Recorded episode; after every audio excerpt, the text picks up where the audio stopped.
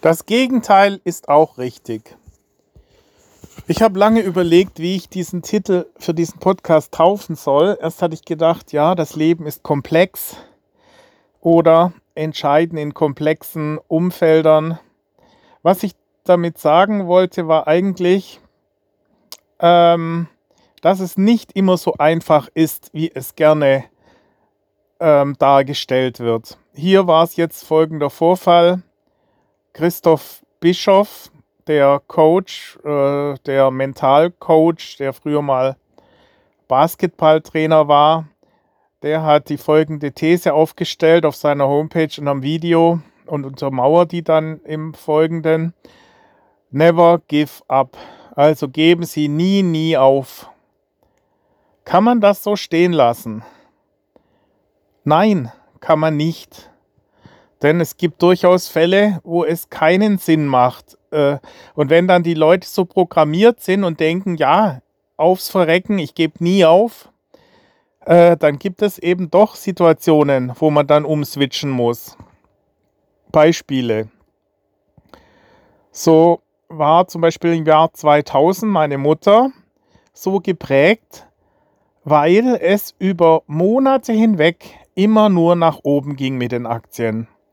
Und wenn die Aktien gefallen sind, dann musste man nachkaufen. Ja, das heißt, sie hat auf Teufel komm raus dran festgehalten an ihrer Vision, dass die Aktien bis in den Himmel steigen. Und im Jahr 2000 sind sie wieder gefallen. Und meine Mutter hatte, weil sie ja das schon mehrfach positiv erlebt hatte, dass wenn sie dann in Tiefpunkten nachgekauft hatte, dass dann später die Aktien höher standen als davor, hat sie nachgekauft und hat gedacht, never give up. Halte einfach fest dran. Und von da an haben sich nicht mehr erholt, weil sie hatten im Jahr 2000 ihren Höhepunkt erreicht und sind gefallen, ins Bodenlose gefallen. Ja, und meine Mutter hat eben nicht aufgegeben. Es wäre besser gewesen, dann irgendwann die Reißleine zu ziehen und auszusteigen und zu sagen, gut, ich habe meine ganzen Gewinne auch wieder verloren, aber ich gehe jetzt wenigstens nicht ins Minus rein. Bis hierhin und nicht weiter. Und es ist dann schwierig, wenn man so ein schlichtes Mindset hat, wo man sagt, ich kann damit nicht umgehen, wenn es in die andere Richtung geht. Genauso wie Scott, also der Südpolforscher, der gegen Amundsen angetreten ist und dem gleich am Anfang die ganzen Ponys alle verreckt sind. Und unmittelbar danach sind die ganzen Motorschlitten alle ausgefallen. Und er hat trotzdem weitergemacht. Eigentlich hätte man da schon sagen müssen, das waren zu viele Tiefschläge gleich am Anfang. Es ist unwahrscheinlich. Aber dann dieser kompetitive Ansatz, ja, der war einer, der halt auch so geprägt war, nie aufzugeben, bis zum Schluss durchzuhalten und zu kämpfen. Und was war? Sie sind alle gestorben, haben es alle nicht überlebt. Oder Reinhold Messner am Mount Everest. Ja, dem sein Bruder hat es auch nicht überlebt, weil die unbedingt auf den Gipfel wollten. Es ist dann schwierig teilweise. Fällt einem schwer aufzugeben. Vor allem, wenn man meint, man könnte es noch schaffen und es gewohnt ist, immer bis an die Grenzen zu gehen. Ja, manchmal muss man dann halt abbrechen und sagen, es hat keinen Wert mehr jetzt. Das Wetter ist zu schlecht, die Kondition ist schon am Ende. Und das ist ein Zeichen von Größe. Ja, und auch die Fähigkeit, in komplexen Umgebungen sich auch die Option des Aufgebens auch noch in seinen Möglichkeiten zu behalten. Ja, es ist natürlich auch eine Gefahr, wenn man Es gibt dieses Beispiel mit den Piraten, die ihre Schiffe abfackeln und sagen, okay, jetzt gibt es keine Möglichkeit mehr aufzugeben. Ihr könnt nur nach vorne gehen. Es ist immer gefährlich, wenn man zu viele Optionen hat, dass man dann sich nicht fokussiert. Aber auf dieser Klaviatur des Lebens muss man spielen können. Deswegen, es ist nicht so schlicht, wie es oft diese Coaches vermitteln. Und man muss halt sehen, der Christian Bischoff ist Handballtrainer. Für den Bereich Handballtraining mag das ja stimmen, aber es gibt Bereiche, wo es eben nicht stimmt.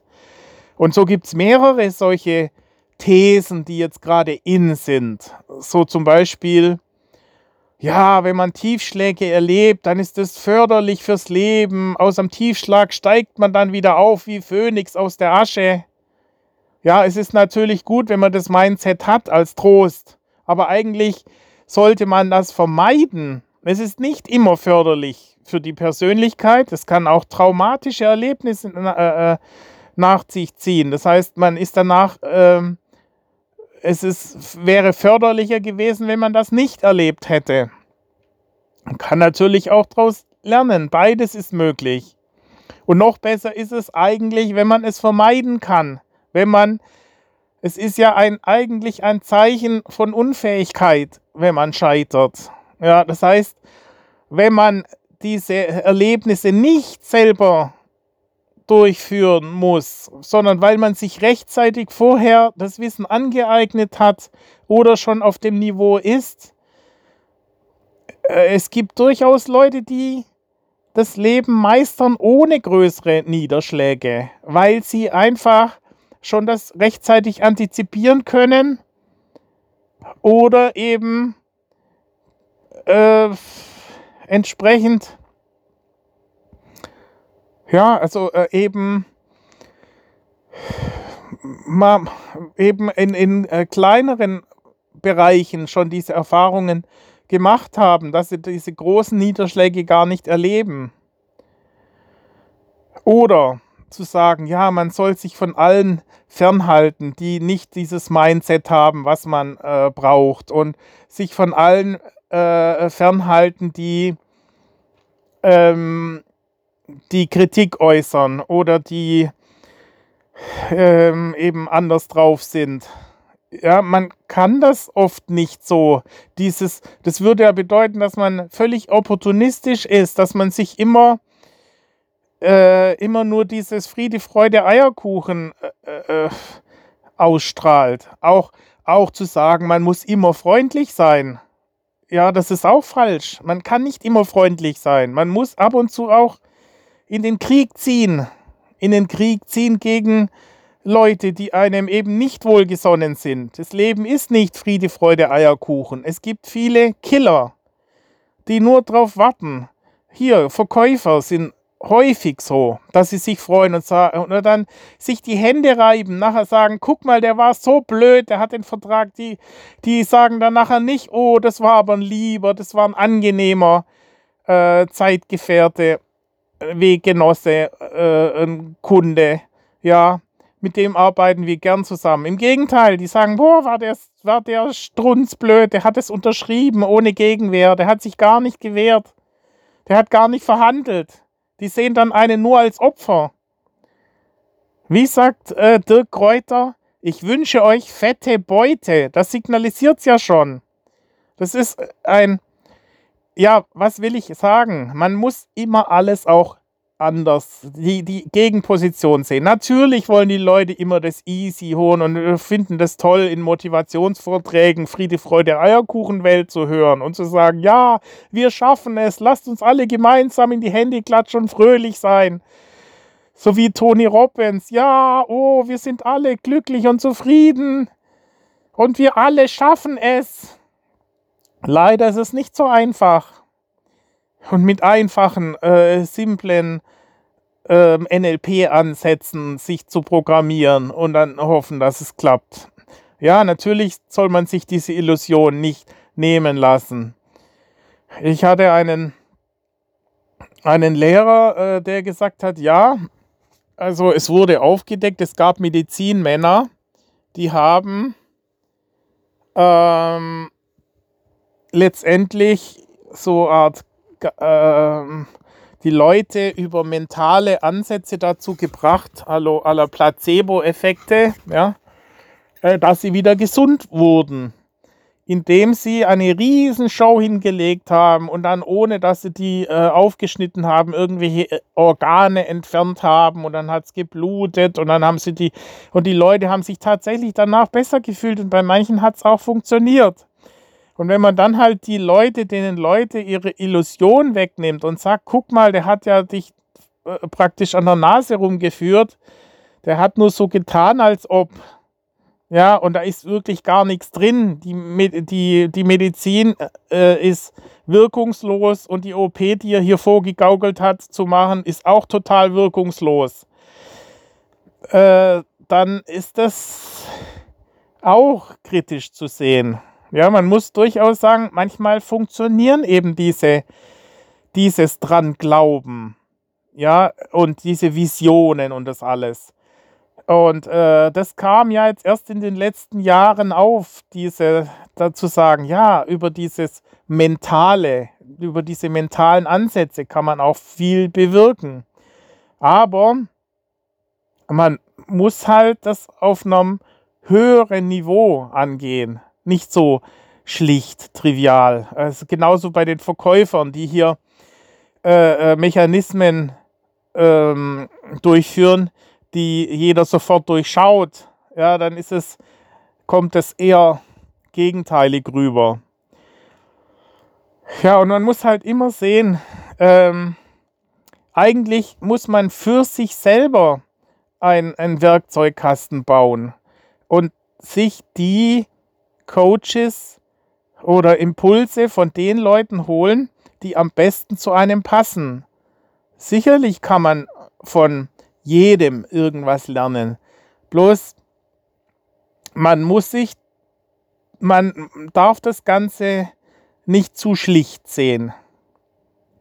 Ja, das Leben geht nicht so von unten nach oben, ja, auch wenn es oft so gezeigt wird. Ich habe viele Beispiele von Leuten, die von ganz unten nach ganz oben und wieder zurück, und die diese Tiefschläge schon alle erlebt hatten und eigentlich dann ihr Leben hätten meistern müssen und trotzdem zum Schluss gescheitert sind.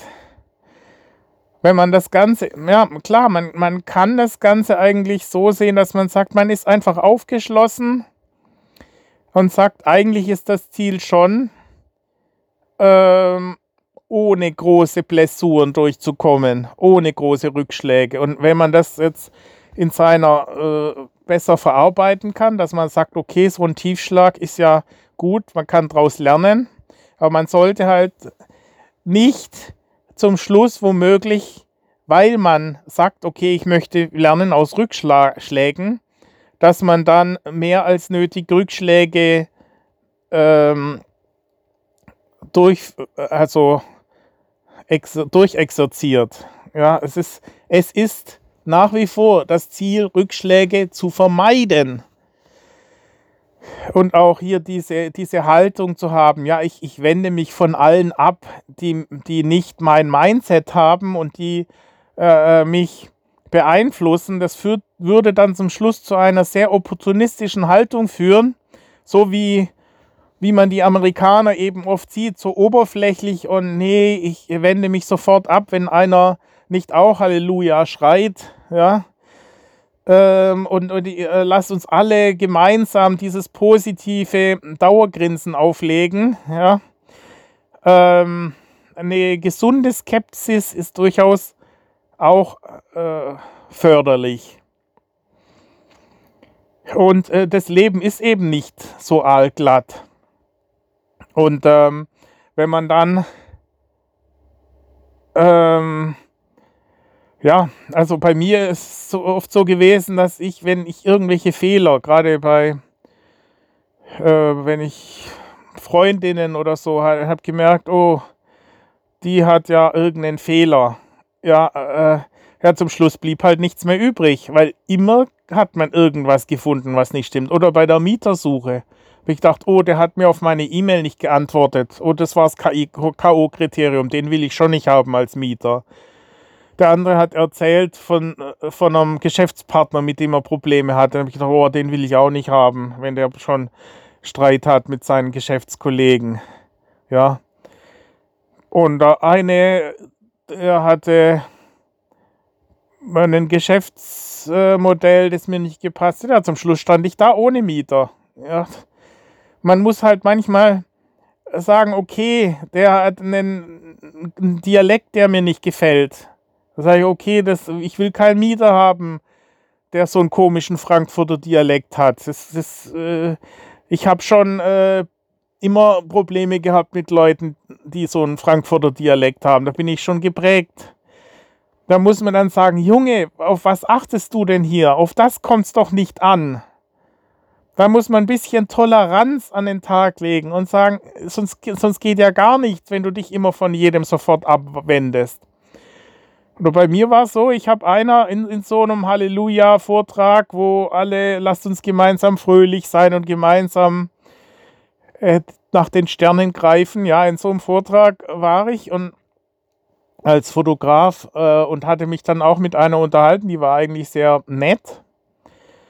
Und dann habe ich ihr halt auch gesagt, ja, was hier da erzählt wird, dass eben nach einem Tiefschlag es dann nur nach oben geht. Das stimmt einfach nicht. Und ich kann ihr zig Beispiele nennen, wo Leute Tiefschläge hatten und daraus nie wieder hochkamen. Ja, die es einfach nicht geschafft haben. Manchmal ist so ein Tiefschlag so massiv, dass das Leben nicht ausreicht, um diesen Tiefschlag zu verdauen. Und dann habe ich ihr halt konkret von meinem Tennislehrer erzählt, der halt jetzt gestorben ist, nachdem es bei ihm die letzten 20 Jahre immer nur bergab ging. Ja, er hat einen Tiefschlag nach dem anderen bekommen. Ja, erst haben sie ihn aus dem Club rausgeschmissen, davor hat er schon kaum mehr, vorher hat er kaum jemand gefunden, der bei ihm Training haben wollte. Dann wurde er Säufer, dann gab es noch weniger, die bei ihm Training haben wollten. Dann wurde er aus dem Club geschmissen, dann wurde ihm das Bein amputiert und zum Schluss ist er auch noch gestorben. Ja? Und bei meinem Vater war es auch so. Der hat sein ganzes Leben gearbeitet, hat eine Firma aufgebaut und zum Schluss eine Insolvenz und hat zum Schluss alles verloren. Und dann hat er einen Herzinfarkt gekriegt und war tot. Das war's. Oder Mittelhof. Ja, der ein Superstar, der schon 100 Millionen bekam als Vorstandsvorsitzender von Bertelsmann. Und dann Karstadt und Arcandor und so weiter geführt hat. Und dann hat er alles verloren. Seine Reputation, sein gesamtes Vermögen, seinen Job. Und ist jetzt ein armer Schlucker. Ja, und die wollte das halt nicht hören. Und dann habe ich gemerkt, okay, die wollte nur positive Sachen hören. Und das hat die Frau runtergezogen.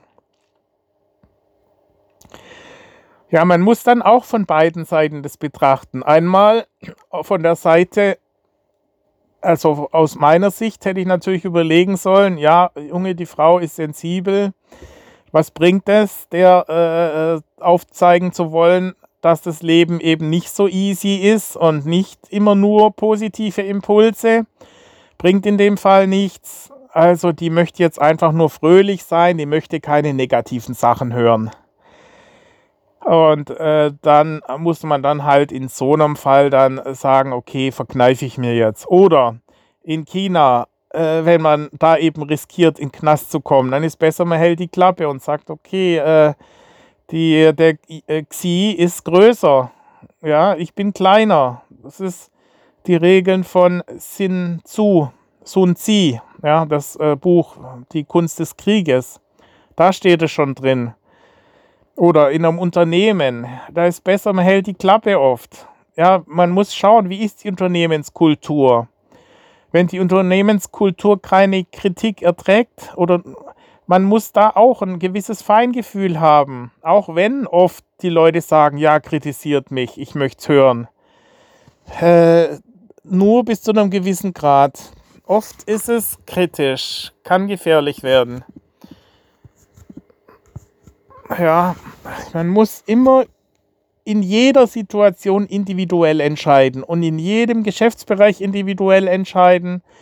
Ich war bei Fotografen, habe mich beraten lassen, wollte Tipps hören, wie man letztendlich erfolgreich ist als Fotograf. Dann war ich beim Ebinger, der gesagt hat, ja, du musst mindestens 2.000 Euro verlangen, sonst kannst du nicht überleben pro Hochzeit. Und in der Anfangsphase ist es halt nicht möglich. Dann muss man oft einen langen Atem haben und sagen, ja, ich muss jetzt erstmal kostenlos anbieten und zwar über ein Jahr hinweg. Und dann erst sukzessive kann ich dann in diese Ebenen reinkommen. Ich kann mich dann nicht vergleichen mit einem Starfotografen, der schon etabliert ist.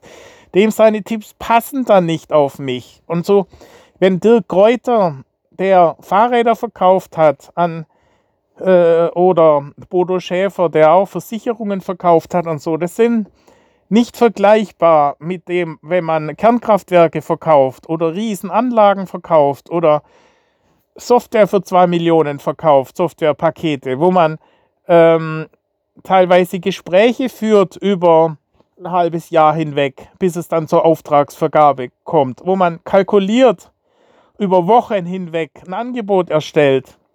Das sind andere Verkaufsgespräche, als wenn man Fahrräder verkauft, wo man eine andere Komplexität hat und einen anderen vielleicht auch anders verkauft. Einer, der eine Gemüserädelmaschine auf dem Pfingstmarkt verkauft oder Bananen aus dem LKW verkauft, das kommt dann eher hin in die Richtung. Und die coachen ihre ganzen Closer, also diese Telefondrückerkolonnen, coachen die in dem Stil. Und dieser Stil ist eher suboptimal in anderen Bereichen. Deswegen, man kann sich vielleicht den ein oder anderen Tipps vom Kreuter holen, vom Dirk Kreuter. Aber manche Sachen sind für die meisten schon derart offensichtlich und abgelutscht, dass sie einfach nicht mehr funktionieren. Diese Sachen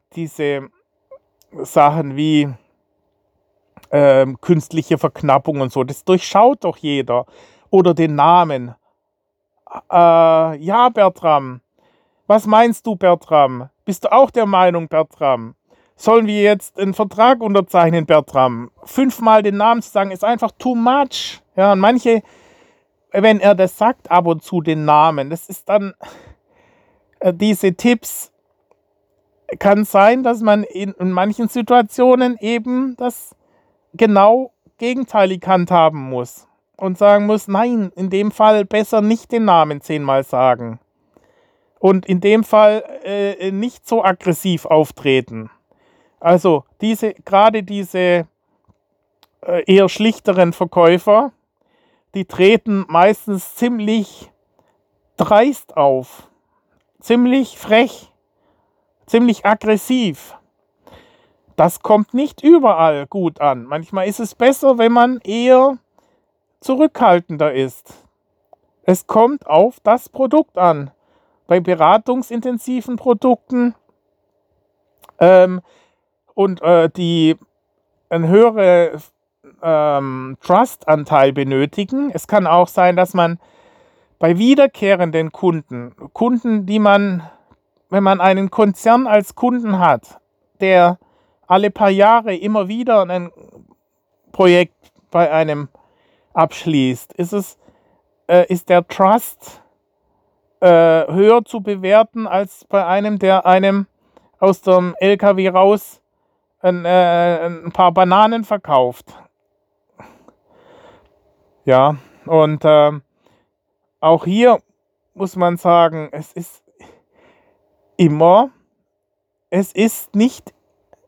das Gegenteil ist auch richtig. Zum Beispiel Banker, kann man sagen, gibt es auch Investmentbanker und es gibt die Kreditabteilung, Banker, die Kredite vergeben. Die sind komplett gegenteilig von ihren Eigenschaften. Kann man auch nicht sagen, Banker verhalten sich alle gleich. Ja, die einen sind die Kreditvergeber, sind risikoavers, die opportunistisch und die anderen, die Investmentbanker, gehen extreme Risiken ein. Die kann man überhaupt nicht vergleichen. Das sind völlig andere Persönlichkeitstypen. Ja, und das meine ich halt, es ist schwierig, da dann einheitliche Regeln oder Aussagen zu treffen.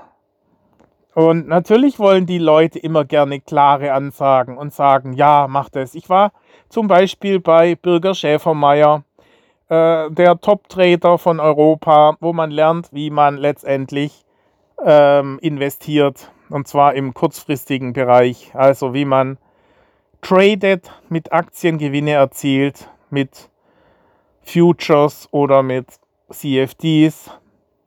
Ja. Und die Leute, die dahin kamen, wollten relativ schnell eine klare Aussage, was sie machen müssen, damit sie reich werden.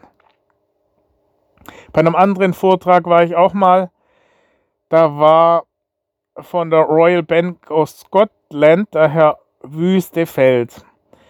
Und der hat erzählt seine Erfahrungen, wie er mit Silber alles verloren hat. Er war schon Privatier, hatte schon seine Schäfchen im Trockenen und hatte mit einer Aktion alles verloren, weil er irgendwann mal maßlos wurde und weil er sämtliche Money-Management-Regeln außen vor lassen hatte und weil er alles auf eine Karte gesetzt hatte und wollte diesen Erfahrungsschatz den Leuten mitteilen. Und hat sich einer gemeldet und gesagt, dieses ganze Gequatsche möchte er nicht hören, er möchte jetzt einfach einen Tipp hören, er soll doch jetzt einfach sagen, was er kaufen soll. Und habe ich gedacht, Junge, der hat den Schuss nicht gehört, der Alte, ja. Also der hat ja wirklich gar keine Ahnung. Also wenn einer, da hätte er schon mal Costolani lesen sollen. Das Leben ist einfach nicht so schlicht, dass man einfach nur, ja, kaufen Sie das und das. Costolani hat schon gesagt, es ist grundsätzlich so, dass man gar keine Tipps geben sollte. Die Leute sollen selber, klar, der wollte Impulse hören, sagen, kaufen Sie das oder kaufen Sie jenes. Ja, aber viel wertvoller ist es zu sagen, was man letztendlich für welche Verhaltensmuster man an den Tag legen soll oder welche Grundzusammenhänge gibt es, es ist eben wie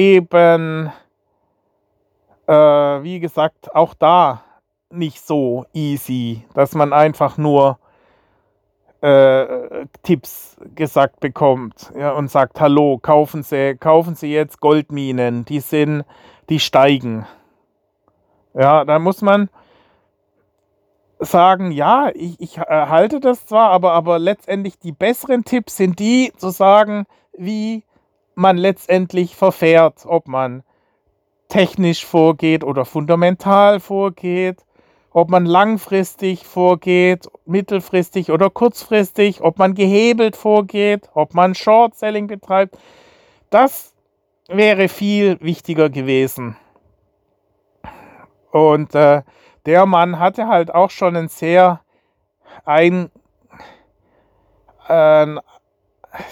schlichtes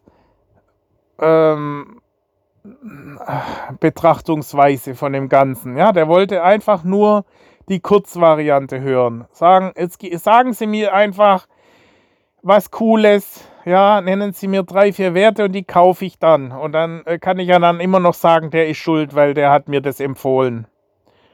Wie Friedhelm Busch, ja, da erinnere ich mich noch dran, wie der auch seine Meinung kundtat und mit einer solchen Überzeugung den größten Stiefel verzapft hat. Im Jahr 2000 hat er gemeint, es gibt so viel Geld, es muss alles angelegt werden.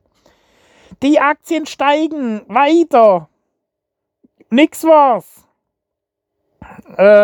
Und dann Jahre später, 3 Jahre später, habe ich ihn wieder irgendwo gesehen in so einem Zelt und habe ihn dann gefragt, oder in so einer, haben sie den eingeladen gehabt als Vortragsredner, der eine coole Geschichte erzählen konnte. Ja, davon wollte er da nichts wissen. Das hat ihn nicht interessiert, dass da Leute dann seinem Rat gefolgt sind.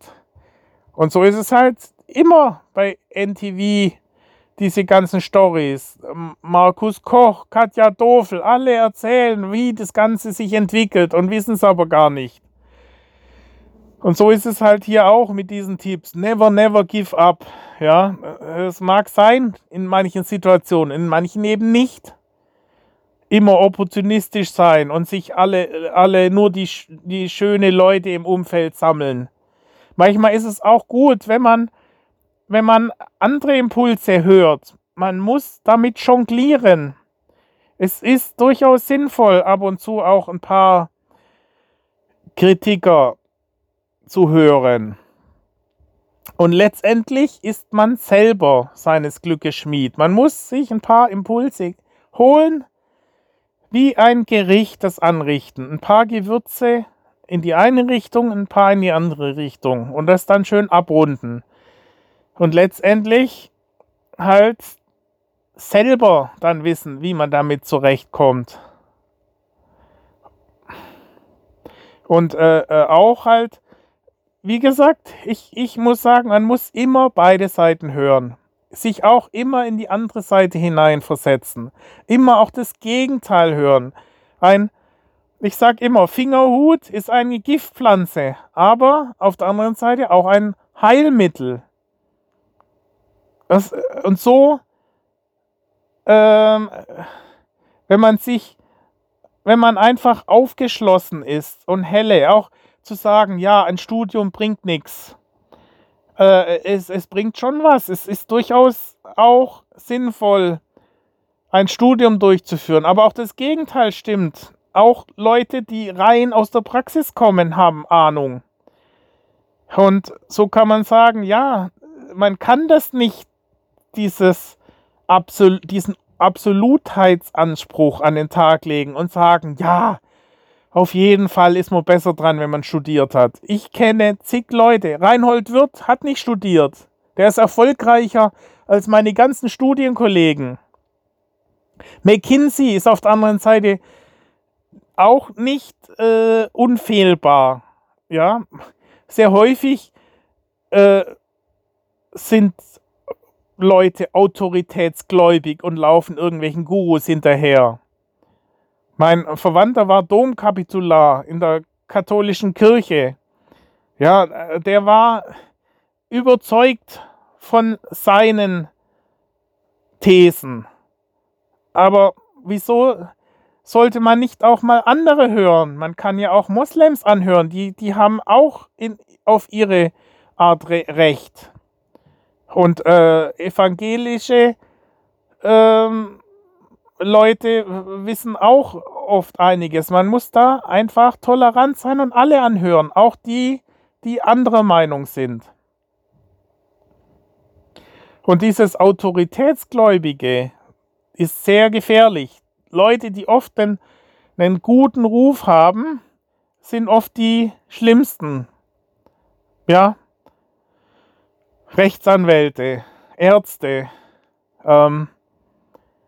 gerade die immer in die Kirche rennen und so weiter, sind nicht die höchsten ethischen Maßstäbe haben. Trotz hippokratischem Eid sind Ärzte auch oft gewinnorientiert. Ich hatte mal einen Bänderriss und bin zum Arzt gegangen. Er wollte mich unbedingt operieren, natürlich, weil er mit der Operation ein paar tausend Euro verdient hätte. Und ich habe gesagt, nein, ich habe am Kumpel gefragt, der ist auch Arzt. Und er hat gesagt, heutzutage geht man eher den konventionellen Ansatz, das heißt einfach zusammenwachsen lassen. Geht auch, man muss nicht unbedingt operieren. Ich bin ja kein Fußballer, der in 3 Wochen wieder auf dem Feld stehen muss. Eine Operation mit Vollnarkose gebirgt, beinhaltet auch immer Risiken. Und bei mir ist es so, ich muss nicht in 2 Monaten schon wieder einen Marathon laufen können. Ich habe Zeit und mir ist es lieber, wenn ich so eine Aircast-Schiene nehme und Dann hat er gesagt, bin ich der Arzt oder Sie? Dann habe ich gemeint, ja, mag schon sein, dass Sie der Arzt sind, aber ich sehe Sie nur als Berater. Die Entscheidung treffe ich. Ich bin der Patient. Ja, und das meine ich damit.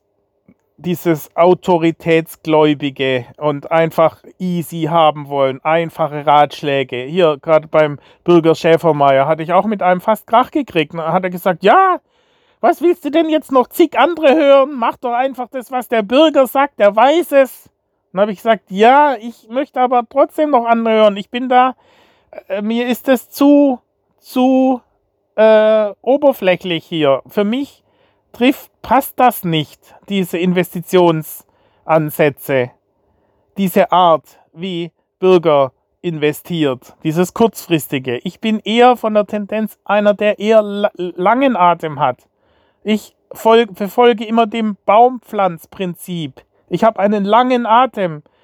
Ich will nicht gleich innerhalb heute Abend schon meine Positionen schließen und über Nacht nicht halten und so weiter. Das liegt mir nicht. Ich will mittel- bis langfristig investieren und eher Trends folgen.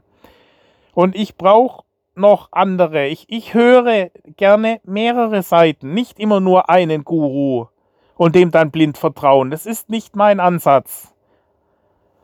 Und die Erfahrung gibt mir recht.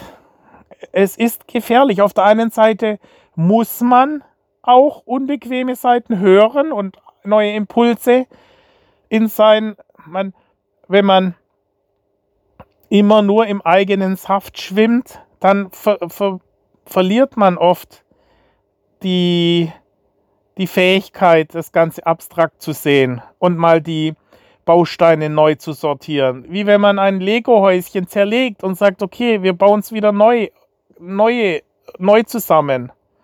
Ab und zu ist es gut, Unruhe in so ein System reinzubringen, um offen zu sein für Neues und es mal wieder von ganz anderen Blickpunkten alles zu betrachten.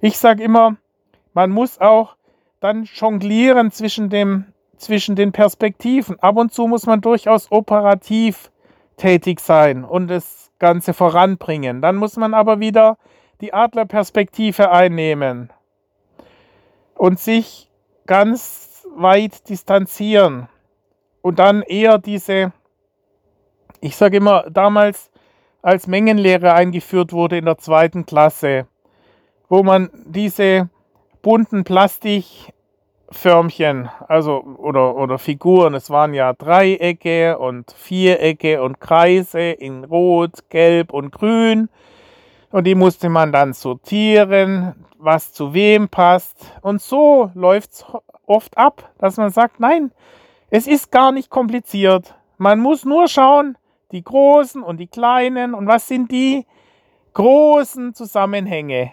Gar nicht sich verzetteln und verlieren auf den wirklich komplexen Unterebenen. Man muss schon in dieser Vielzahl der Zusammenhänge einfach extrahieren. Was ist das Allerwichtigste? Auf was kommt es an? Und dann kann man Entscheidungen fällen auf der Ebene dann. Und dann halt immer auch sagen, und was ist, wenn man genau das Gegenteil machen würde? Was wäre dann? Es gibt auch Leute, die sind so programmiert worden von ihrem Elternhaus aus, immer zu sparen. Und dann sagen sie, okay, ich hatte hier einen Mitarbeiter, der war immer extrem sparsam unterwegs, hat aber die groben Zusammenhänge nicht erfasst. Wenn ich hier 10 Leute habe, die arbeiten und die Schrauben gehen aus, dann muss man die Verhältnismäßigkeit sehen. Wenn jeder Mitarbeiter in der Stunde 50 € kostet und ich habe 10 Mitarbeiter und wenn jetzt eine Schraube ausgeht und ich muss extra eine Stunde zum Hornbach fahren und neue Schrauben holen und die 10 Mitarbeiter drehen dann so lang Däumchen, dann ist der Schaden 500 €. Dagegen, wenn ich einfach eine Schachtel mehr Schrauben kaufe, kostet dann 10 €. Also 10 € im Verhältnis zu 500 €.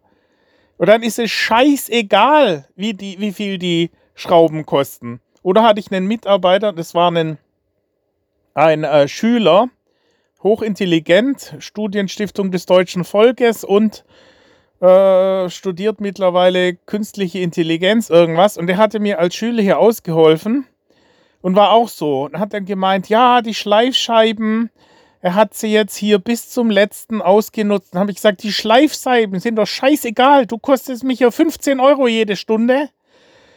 Hau die durch. Die sind völlig egal. Hauptsache so schnell wie möglich. Du machst jetzt schon seit einem Tag an den 3 Fenstern rum. In der Zeit macht hier mein Kumpel die ganze Hallenfront. Schleift er der kostet mich zwar 25 € in der Stunde, aber der macht das Vierfache von dem, was du hier hinkriegst. Und wenn du jetzt hier rumnudelst mit diesen Schleifscheiben, ja, es ist völlig egal, was die kosten, weil die Relation, auf die kommt es an. Oder genau der andere Meister bei uns in der Fertigung damals, wir hatten für SEL irgendwelche für ein Fließband irgendwelche Edelstahlkörbe, wo dann die Monitore reinkommen. Da mussten, glaube ich, 2000 solche Körbe geschweißt werden. Und wir hatten extra eine Schablone angefertigt. Um diese Schablone, diese Schweißschablone zu erstellen, hat man etwa 2 Tage gebraucht. Ja, das heißt, die kostet dann in der internen Kalkulation, wenn man intern kalkuliert mit einem Schreinermeister, das muss dann der Schreinermeister selber machen. Der kostet am Tag grob, kann man sagen, 1000 €. Das heißt, so eine Schablone kostet 2000 €.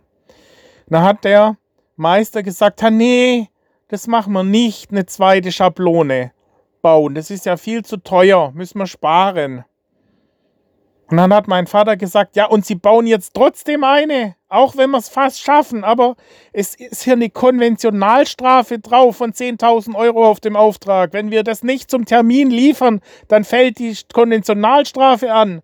Natürlich wäre es gut, wenn wir es geschafft hätten, geht aber nicht. Also, Bau, zweite Schablone für 2.000 €. Oder, wenn man hier von einem Wasserbruch ausgehen kann, wenn man jetzt hier nicht rechtzeitig die Rohre austauscht oder vermeidet, dass es zu dem Wasserrohrbruch kommt. Da muss man sagen, der Wasserrohrbruch, wenn der eintritt, dann haben wir hier mit einem Schaden von 1,5 Million zu tun, weil das Wasser dann in das Rechenzentrum reinläuft. Deswegen scheißegal auf die Kosten. Ja, in dem Fall. Und manche erkennen einfach die Relationen nicht. Oder ich als Hochzeitsfotograf, was ich jetzt die letzten Jahre gemacht hatte, denke ich auch oft, im Nachhinein, wenn es dann schief läuft, dann ist das Gejammer dann groß. Aber vorher wollen sie keinen Pfennig zu viel ausgeben. Da würde ich doch sagen, Junge, mir ist es so wichtig, diese Bilder. Und der Marktpreis für einen Hochzeitsfotograf liegt bei ca. 2000 € für den Einsatz. Dann spare ich doch dann nicht und sage, nee, ich möchte es jetzt für 1500, der ist ein bisschen billiger. Da muss man doch sagen, scheißegal, was das kostet. Mir sind die Bilder so wichtig. Hauptsache, der Preis ist ein untergeordnetes Entscheidungskriterium. Ja, und manche Leute, die erkennen einfach nichts so wirklich, worauf es ankommt.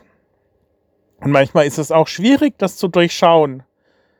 Manche Produkte setzen sich auch durch, wo man sagt, das ist irrational. Kann man sagen, ja, das ist komisch. Manchmal kann man es sich nicht erklären im Marketing. Sagen wir mal, wieso hat sich VHS gegenüber Video 2000 durchgesetzt? Video 2000 war viel besser als VHS. Die Technik war auf einem wesentlich höheren Niveau. Natürlich hat man dann später VHS auch noch optimiert, dass es dann fast rankam an das Video 2000. Aber da kam es halt auf andere Sachen an. VHS, die haben manchmal, die haben sich durchgesetzt, weil die haben es geschafft, dass relativ früh viele Sexvideos auf den Markt kamen. Und das hat dann dazu geführt, dass in vielen Videotheken halt zuerst diese VHS Dinge ausgeliehen wurden und dann haben sich alle Leute VHS-Videorekorder gekauft. Ja, oder wieso setzt sich McDonald's durch, obwohl es andere Burger gibt, die viel besser sind? Ja, oder Ikea Iwa-Regal. Ich hatte hier ein Regal, das war 10-mal besser als das Ikea-Regal. Das hätte ich verschenkt, wollte keiner haben. Es ist manchmal so, dass eine Marke, alle wissen, was sie kriegen. Das hat sich etabliert, da weiß man, was man hat. Das lässt sich verkaufen. Oder ich hatte hier Stühle, Charles Eames Alu-Chair. Wenn ich das inseriert hatte bei eBay, wusste jeder sofort Charles Eames Alu-Chair. Und die haben Tausende von Euro gezahlt für gebrauchte Stühle. Andere, die ich hatte, die eben keine Marke hatten, gingen nicht weg.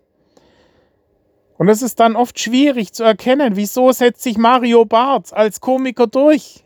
Es ist manchmal auch eine Modeerscheinung oder ist es Massenmeinung, was Mainstream ist. Die amerikanischen Spielfilme, die am meisten verkauft werden oder die höchsten Einspielraten ergeben, lässt sich oft nicht erklären.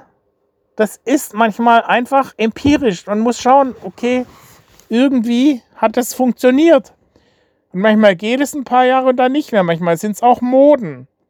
Es waren jahrelang Miniröcke in. Und später, meine Mutter hatte dann irgendeinen Minirock im Schrank hängen. Gut, da war natürlich, kommen dann natürlich noch das höhere Alter und so weiter dazu, aber dann hat sie gesagt, mein Gott, wie ich das früher anziehen konnte. Sah ja unmöglich aus.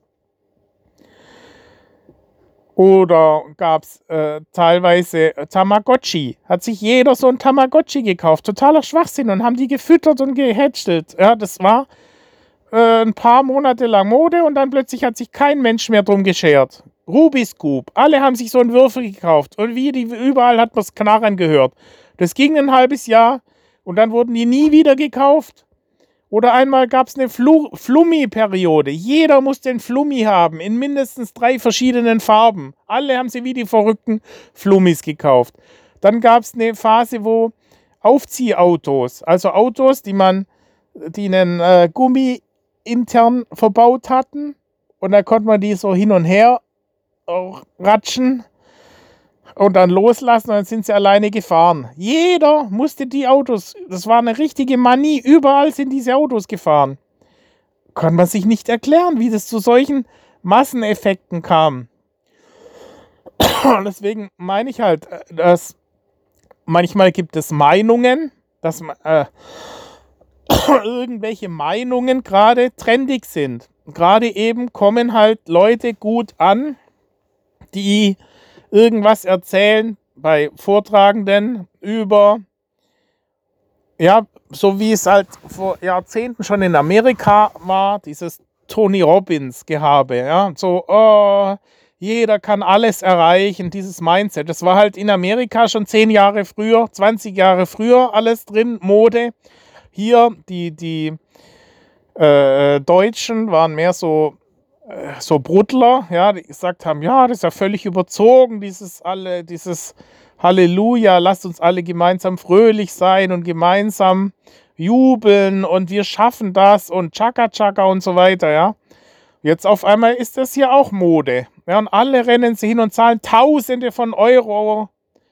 Bei Tobias Beck habe ich kürzlich geschaut, 3.000, 4.000 Euro für einen 2-Tage-Seminar, wo man dann mit 40 Leuten in einem Saal sitzt. 4.000 Euro. Ist ja noch teurer als Tony Robbins. Verrückt. Na gut, und er wäre dumm, wenn er es nicht nehmen würde, ja. Es ist halt so.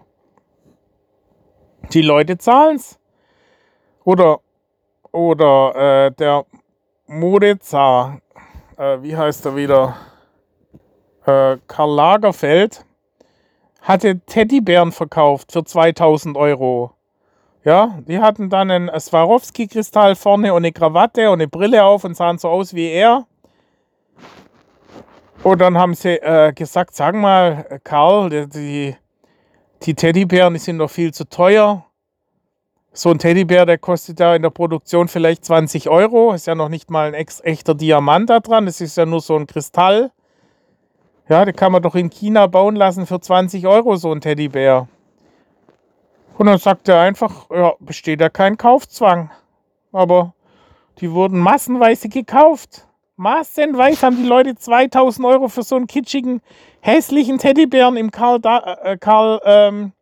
Lagerfeld Look gekauft. Oder Elon Musk hat seinen Flammenwerfer, der gar kein Flammenwerfer war, sondern nur ein überdimensionales Feuerzeug, haben die, glaube ich, auch 500, 800 Euro gezahlt für so einen blöden Flammenwerfer. Ja, also das meine ich halt mit Meinungen und zu sagen, ja, ist das jetzt, kann man da irgendwas drauf geben oder ist das einfach nur so dahergesagt irgendwas? Manchmal kann man das nur bewundert oder verwundert wahrnehmen. Sagen, okay, wie ist es jetzt gerade mit diesen Online-Coaches, ja, die alle mit ihren Rolex-Uhren winken und mit dem Ferrari rumfahren und in Dubai ansässig sind und alle 2-3 Millionen auf ihrem Konto haben, weil alle wie die Verrückten völlig überteuerte Online-Marketing-Kurse kaufen. Ja, diese dann kaufen, aber dann noch gar nicht machen. Aber funktioniert offensichtlich, ja, kann man nur erstaunt zur Kenntnis nehmen. Manche Leute durchschauen halt die Zusammenhänge nicht. So war es zum Beispiel bei uns im Unternehmen, dass die Bereitschaft größer war, einen Servicetechniker kommen zu lassen, der 100 Euro in der Stunde gekostet hat und den 2 Tage lang rumschrauben zu lassen an PCs, die versucht hat noch zu retten, anstatt gleich im großen Stil, im Großhandel einfach PCs zu kaufen alle 2 Jahre, damit man nicht diesen Hohn. Und wenn man dann sich mal hingesetzt hat und gesagt, Moment mal, diese Dienstleistung ist immer super teuer. Es ist billiger, einfach einen neuen Rechner zu kaufen. Und zwar immer im regelmäßig. Alle 2 Jahre alle rausschmeißen und neue kaufen. Als wie diese überzogenen Servicekosten. Wenn man das dann in der Nachkalkulation betrachtet hätte, wäre einem aufgefallen, dass man Zehntausende von Euros ausgegeben hatte, um darum so unstrukturiert immer wieder diese Fehler ausmerzen zu lassen. Oder, was ja zeitweise auch war, dass die Leute einfach gesagt haben, Mensch, ich kaufe mir einen Tintenstrahldrucker, der ist billiger, der kostet bloß 100 Euro. Und dann hat man gemerkt, Mensch, ich muss ja jedes Mal, wenn ich zu Ende gedruckt habe, eine neue Kartusche kaufen und zahle mich dumm und dämlich. Aber diese Hemmschwelle war halt am Anfang geringer. Oder auch Chibo macht ja auch so Nespresso macht auch Systemgeschäft. Das heißt, die Maschinen kriegt man fast geschenkt. Ja, die gehen davon aus, wer die Maschine erstmal hat, der kauft dann diese Kapseln die ganze Zeit. Da kostet jede Kapsel 50 Cent. Wenn wir das dann hochrechnen und sagt, ich trinke jeden Tag einen Kaffee, ja, oder auch 2, dann kaufe ich für 1 Euro jeden Tag Kaffee, dann gebe ich 365 Euro aus im Jahr für diese Kapseln und innerhalb von 3 Jahren 1000 Euro mindestens. Und die Maschine hält ja mindestens 3 Jahre. Da kaufe ich lieber was anderes oder so, ja. Und das ist halt diese Wahrnehmung, die dann getrübt ist. Oder auch Leute, die ein komplett anderes Mindset haben. Ich weiß jetzt nur die Frau Vogel von der Buchhandlung Vogel in Böblingen, ihr Mann war bei der Bundeswehr Einkäufer und der hat immer in riesen Massen eingekauft. Der war das einfach so gewohnt, in solchen Dimensionen zu denken. Der hat gesagt, okay, es lohnt sich ja nicht wegen Papier. Jetzt, wir brauchen Papier, da kaufe ich ja nicht bloß eine Papierpackung. Da bis ich mich damit befasse, damit sich das überhaupt lohnt. Jetzt habe ich ein Papier rausgesucht und dann hatte der immer in Dimensionen eingekauft, die nicht akzeptabel waren, hat die Frau Vogel gesagt. Sie kann den nicht mehr bei sich im Laden schaffen lassen. Der kauft immer in Dimensionen ein, die sind nicht angemessen. Der konnte nicht mehr umdenken. Und so ist es mit meinem Tenniskollegen. Der hat halt dieses Mindset von Mercedes, auch dieses große und träge und man muss erst Anfragen stellen und man muss erst mal drüber diskutieren und dann muss man erst mal einen Forschungsauftrag vergeben, bis man dann zu einer Entscheidung kommt und die Entscheidung, die dauert erst mal ein halbes Jahr. In einem mittelständischen kleinen Unternehmen kann man nicht diese Abläufe in dieser Größenordnung durchführen. Und das passt dann einfach nicht. Deswegen muss man auch hier wieder sagen, ja, das Gegenteil ist auch richtig. Was ist richtig? Ist es richtig, hier groß dimensionierte Überlegungen anzustellen und schöne Diagramme malen zu lassen, wo man für das Diagramm länger braucht als für die ganze Entscheidung? Deswegen ist dann das Gegenteil in dem Fall richtig. Zu sagen, kurz, einfach, quick and dirty ist in dem Fall angebracht. Ja. Oder jetzt kürzlich, eine Kollegin hat mir erzählt, sie hätte einen Auftrag, eine Fotografenkollegin, sie hätte einen Auftrag in der Schweiz bekommen und sie hätte halt das in Rechnung gestellt, die Anfahrt. Und da habe ich auch gesagt, Junge, der Auftrag 3.000 Euro, hätt's doch einfach geschenkt, die Anfahrt. Jetzt willst du das auch noch absahnen. Ja, 500 Euro in Rechnung stellen. Du musst doch konkurrieren mit den Leuten vor Ort. Da musst du einfach dann sagen, den Preis anders darstellen, wie er wahrgenommen wird. Du musst dann sagen, ja, ich mache Ihnen, ich bleibe nochmal 2 Stunden länger da. Ja, für den Preis bleibe ich sagen wir mal, machen wir statt 2.000, machen wir 2.500. Und dafür bleibe ich 2 Stunden länger da und dafür ist die Anfahrt kostenlos. Ja, anstatt zu sagen, es kostet 2.000 Euro und die Anfahrt 500 Euro. Ist dann falsche Darstellung. Es wird dann falsch wahrgenommen. Es ist dann zwar nicht das Gegenteil, aber es ist einfach eine andere Darstellung. Oder, also insofern war den Preis, die Anfahrt in Rechnung zu stellen, komplett falsch.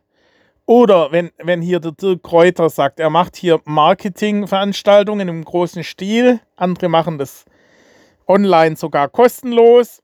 Dirk Kreuter verlangt 50 Euro oder 100 Euro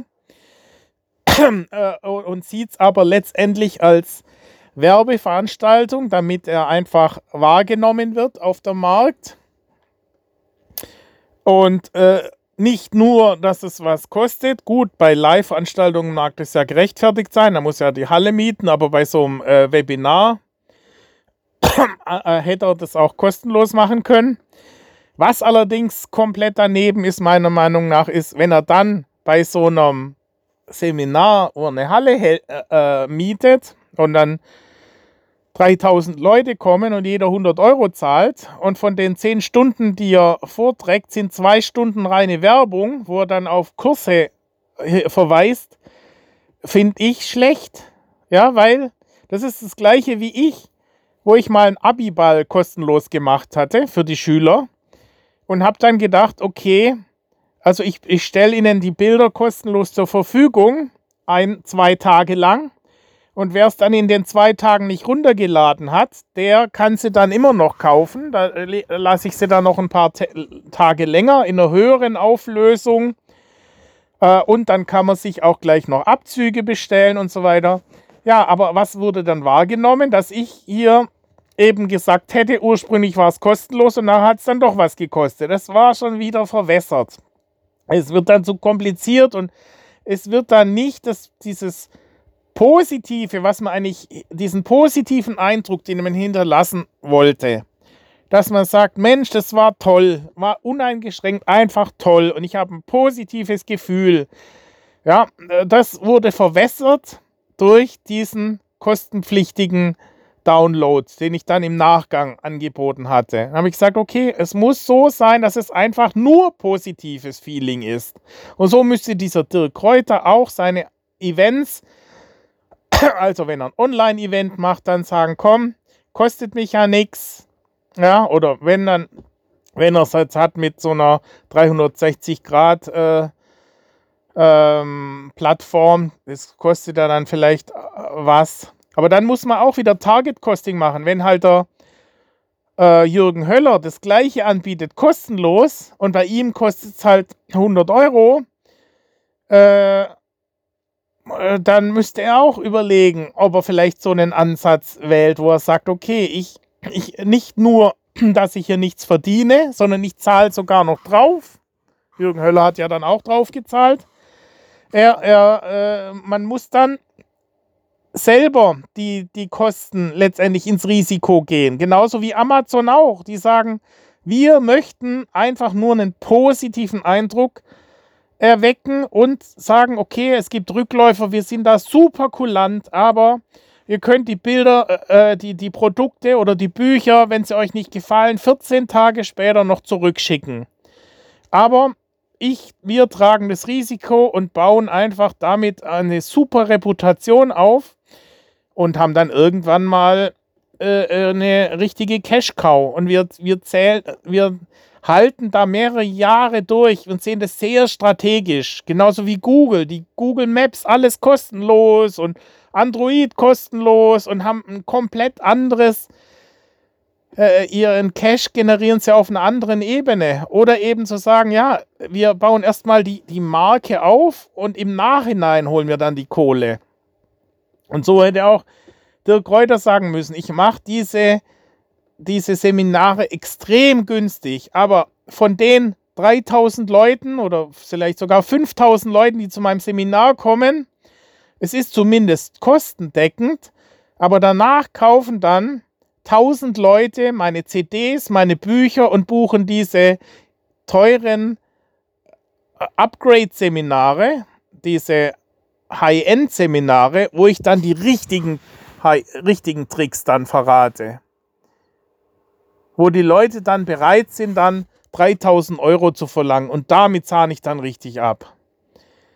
Deswegen, da bin ich anderer Meinung. Also man kann es eben auch anders sehen. Dirk Kreuter, der hier eine Vertriebsmannschaft aufbaut, die sehr offensiv verkaufen, habe ich ja vorher schon erzählt, die dann solche Sprüche machen wie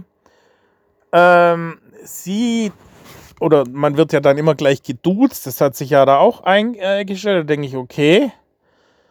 Und dann behandelt sie aber auch einen wie so ein Trottel, ja, also wie wenn man nichts wert hätte, so von oben herab. So, hallo Bertram, du meinst doch auch Bertram, dass es gut ist Bertram, wenn du dich jetzt bei uns bewerben darfst Bertram. Also wenn du jetzt schön brav sagst, wie viel Kohle du hast und die Kohle ausreichend ist, also die Bewerbung besteht letztendlich in der Frage, wo sie rausfinden wollen, ob man direkt jetzt 3.000 € auf dem Konto hat, um letztendlich die dann gleich parat hat. Und dann wollen sie ja auch noch gleich die Kreditkarte haben, ja, dass sie dann möglichst gleich abbuchen können. Und es kommt halt nur negativ rüber. Seine Klinkenputzer-Mentalität da. Also von seinen Mitarbeitern. Da muss ich sagen, okay, das ist Selling auf einem sehr low Level, ja. Also wirklich Billigprodukte, Massenprodukte. So kann man mit einer anderen Art von Kunden nicht umspringen. Aber er wird es ja wissen, wenn er damit Erfolg hat. Kann auch sein, dass es noch ein paar Monate oder Jahre anhält, weil die Leute eben gerade das mit sich machen lassen. Aber das kann auch umschlagen. Und dann hat man vielleicht schon verbrannte Erde hinterlassen. Das ist nicht ganz ungefährlich. Deswegen sage ich Trust. Trust ist es, was man aufbauen muss heutzutage. Wenn man eine Marke hat, die eine hohe Reputation hat und man sagt, ja, ist seriös. Bei manchen ist es halt schon nach ein paar Sightseeing pur. Merkt man nach 3 Minuten, Junge, der Typ, das ist alles verlogen. Ja? Da wird hier angeboten, ja, Sie können zurücktreten, jederzeit. Sie zahlen jetzt erstmal 2.000 €, da können Sie meinen Online-Kurs haben. Und dann, aber, wenn Sie zurücktreten wollen, dann müssen Sie nachweisen. Punkt 1, 2, 3, 20, ja. 20 Punkte muss man nachweisen. Also super, kannst du praktisch vergessen. Fast unmöglich, dass du das alles erfüllst, die Sekretärin, super aufwendig. Ja, und da musst du dann unterschreiben. Und andere, die verkaufen, indem sie gar nicht ihr Produkt anpreisen. Man soll völlig blind kaufen teilweise. Da ist eine Kiste abgebildet, ja. Und der Kurs ist mindestens 10.000 € wert. Und wir streichen es jetzt durch. Ja, 3.000 € wert. Und streichen wir nochmal durch. 1.000 €. Und auch nicht das. Nein, Sie kriegen es zum Sage und Schreibe. Jetzt ist Black Friday. Sie kriegen es zum unglaublichen Sonderpreis von 300 € jetzt. Diesen Kurs, der sonst 10.000 € kostet. Das garantiere ich Ihnen, dass das diesen Wert hat. Ja, was ist das für eine Garantie?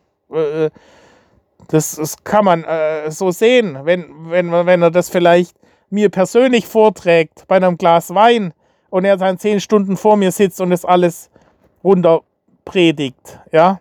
Das ist auch, wenn ich einen Mercedes kaufe, sage, ja, der Mercedes hat mindestens 1 Million wert, wenn ich ihn selber bauen würde. Ja, aber den Mercedes kann man jetzt halt für 30.000 € auch kaufen und gebraucht für 10.000 €. Ja. Das sind ja Skalierungseffekte. Das heißt, diese Preise, die hier aufgerufen werden, sind jenseits von Gut und Böse völlig überzogen. Für ein Buch braucht man auch ein Jahr, um das zu schreiben. Und diese Kurse sind nicht viel mehr wert. Dann zu sagen, ja, weil da ist persönliches Coaching mit dabei, deswegen muss man 3.000 € zahlen. Ja, aber wenn er es nehmen kann, wie gesagt, das ist das Gleiche wie dieser Lagerfeld-Effekt, der seinen Teddybären für 2.000 € verkauft. Es besteht ja keine Verkaufspflicht. Wenn es Leute gibt, die so blöd sind und das zu dem Preis kaufen, wäre ja blöd, wenn er das nicht verkaufen würde. Wenn er das schafft, diese Marke aufzubauen und die Leute ihm alle aus der Hand fressen. Ich finde es halt teilweise ganz schön frech, dieses Auftreten. Also ohne jeglichen Inhalt, also ohne das Produkt überhaupt, also weder, dass man einen Flyer bekommt, wo das im Detail beschrieben ist, noch Muster. Klar, durch diese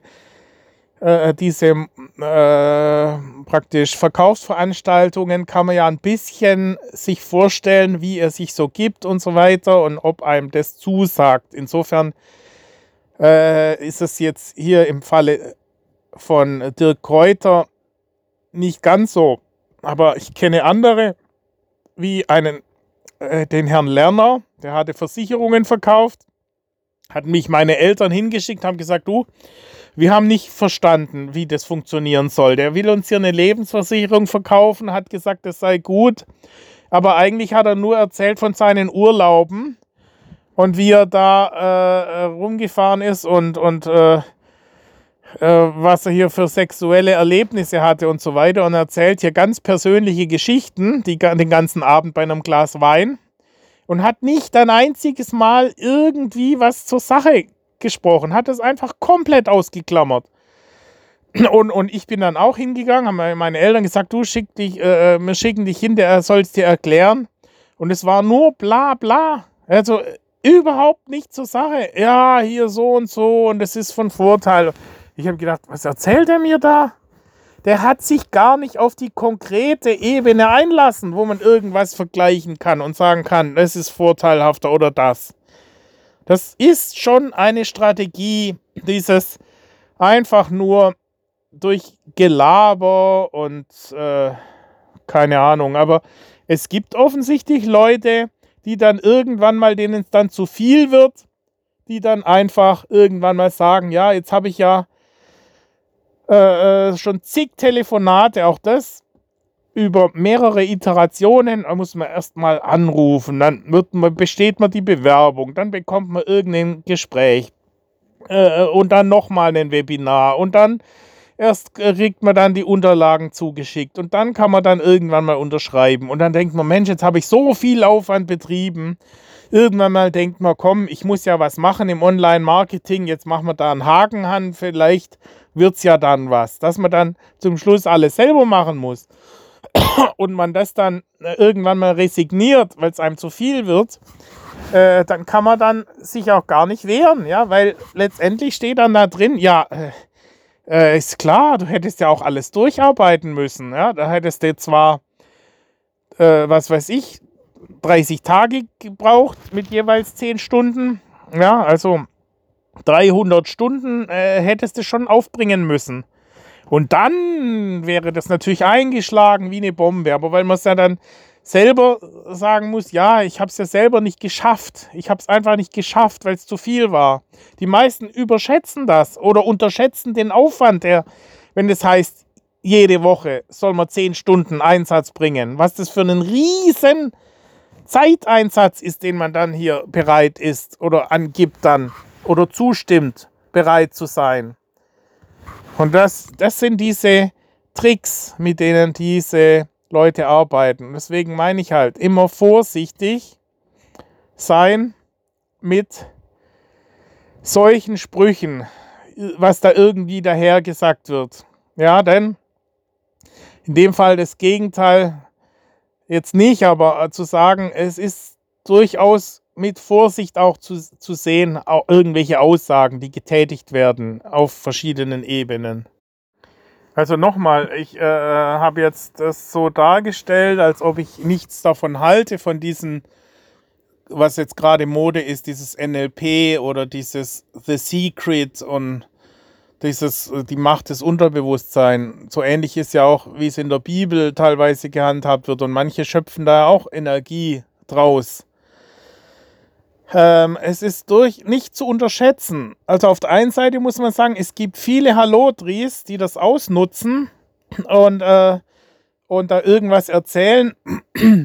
Auf der anderen Seite muss man sagen, es ist ein unglaublich mächtiges System, gerade dieses Unterbewusstsein. Und gerade bei Entscheidungen darf man das nicht unterschätzen, wie stark die Emotionen diese kognitiven Prozesse beeinflussen.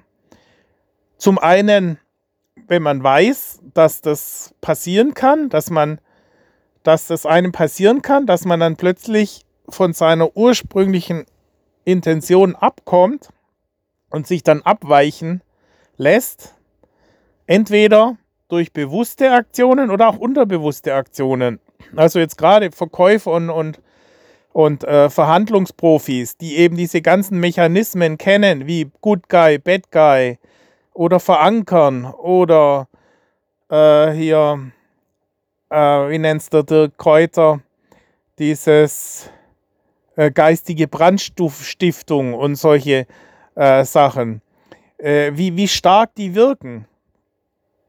Und wenn man das weiß, dass das sehr gefährlich ist, dann ist es durchaus förderlich. Man kann das zum einen auf der aktiven Seite und auf der passiven Seite einsetzen. Ja, also zur Abwehr, wenn ein Verkäufer oder Verhandlungsprofi auf einen losgelassen wird, dass man eben diese Mechanismen durchschaut. Oder eben aktiv, ja, dass man auch das einsetzt bei Bedarf, wenn man seine Ziele durchsetzen will. Oder auch eben im Unterbewusstsein, dass man sich das bewusst macht und sagt, okay, das wirkt halt auf mich jetzt gerade.